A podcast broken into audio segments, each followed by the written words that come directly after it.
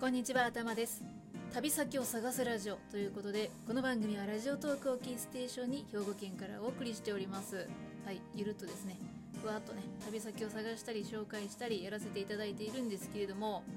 今日は10月1日ですね。10月になりましてこの番組も装いを新たにやっていきたいと思っております。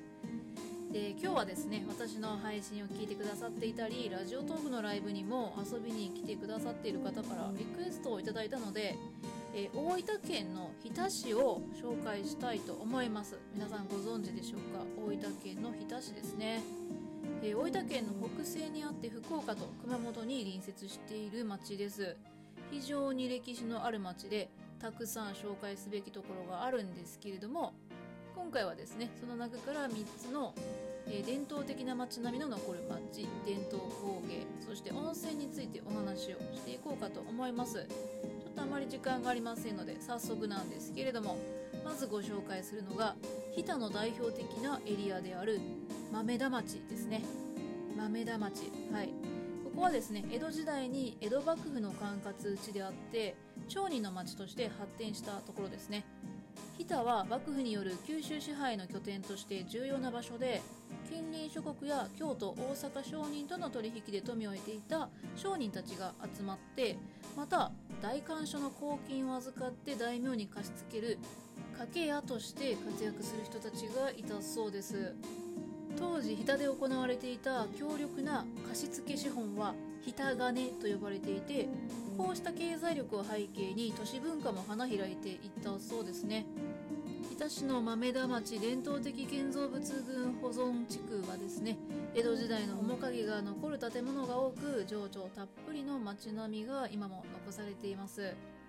豆田町は江戸期から大正期に建てられた二重屋根の町屋を中心に柱と柱の間に壁面がある真壁造りの町屋や近代の洋館醸造蔵。そして昭和初期の3階建て家屋が並んで区域ごとにも特徴のある歴史的景観を残しています。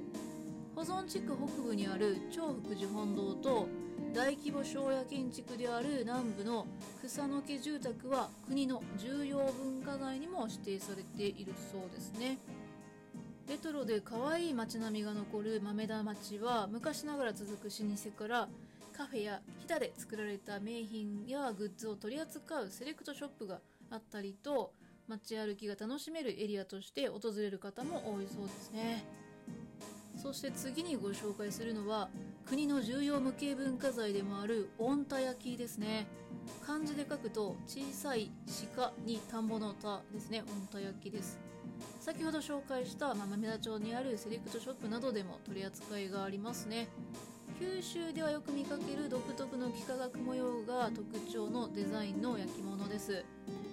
そして御田焼きを作っているのが300年続く御田焼きの里なんですね。御田焼きの里は1705年に福岡の陶芸家柳瀬三右衛門によってですね日田市の山奥に開業されました。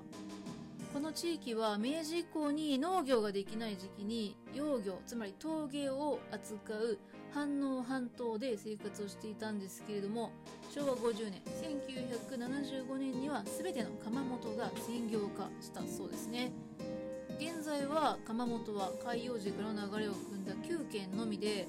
本田焼きの技術の伝承というのは親から声と受け継がれる一子相伝の伝統を守っているそうです。はい未だにこんな伝統が残っているんですね。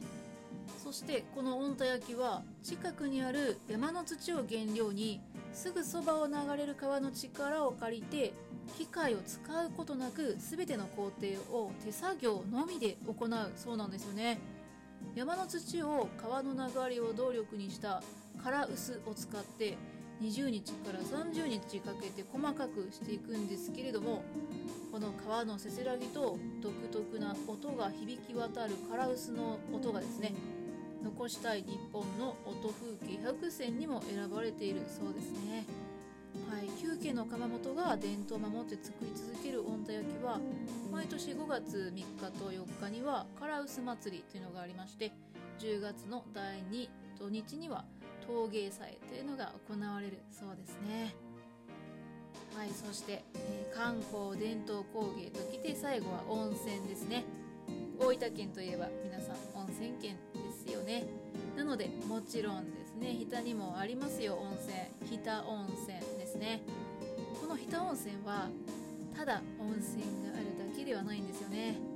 はい、今回は日田温泉旅館組合さんのホームページから解説を引用させていただくんですけれども豊かな水をたたえた筑後川上流の三熊川が流れる日田市は古くから水郷と呼ばれるほど水資源に恵まれた町です。現在では7軒の温泉旅館がありそれぞれに趣向が凝らされています。日田の温泉宿は屋形船で夕食と鵜飼を楽しめるのが特徴。ということでですね。はい、屋形船と鵜飼が楽しめる場所でもあるんですよね。なかなかね貴重な経験ができるんじゃないでしょうか。この日田で200年の伝統を誇る屋形船は全国でもあの岐阜の長良川と並んで称される規模で川の上でいただくお料理というね最高の贅沢と言われております。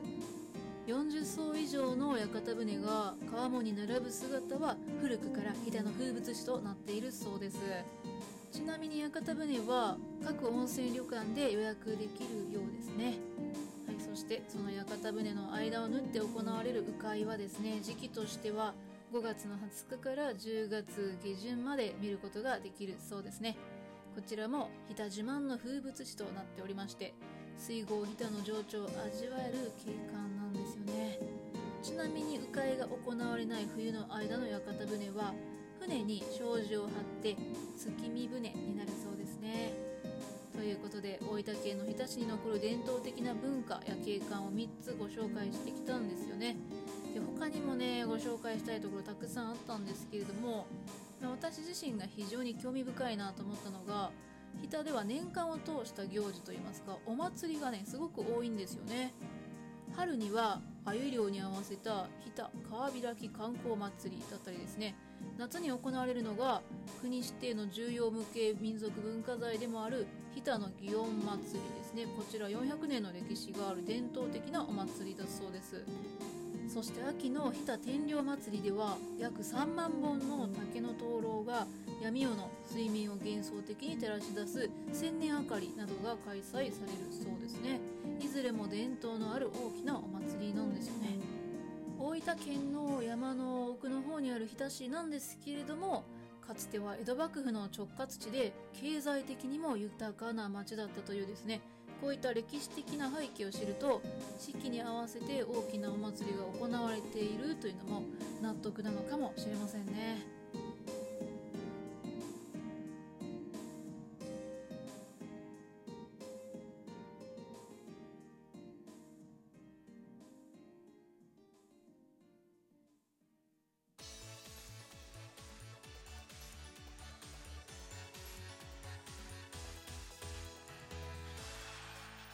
旅ラジ。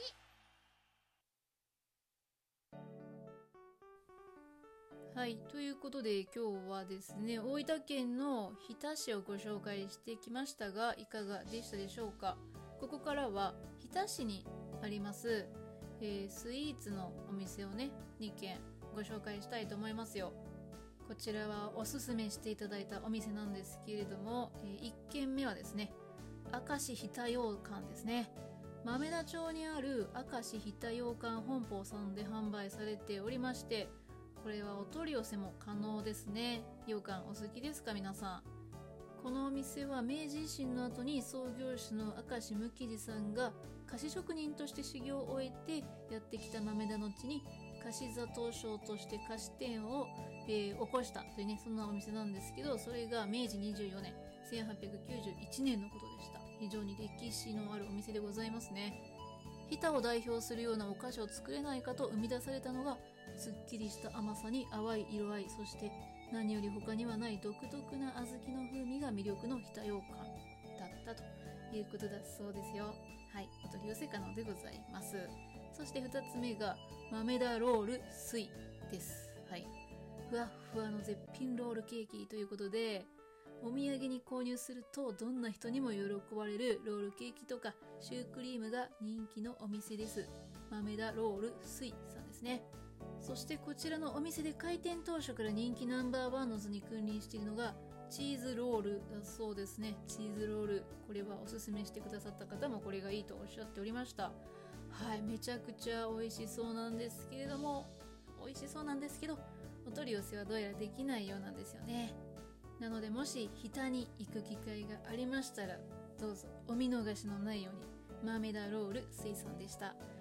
はい。ということで、えー、今日は大分県の人についてご紹介してきましたよ、えー、皆さんここまでご清聴いただきましてありがとうございました。ではお時間が参りましたのでまた来週お会いしましょう。旅先を探すラジオ頭でした。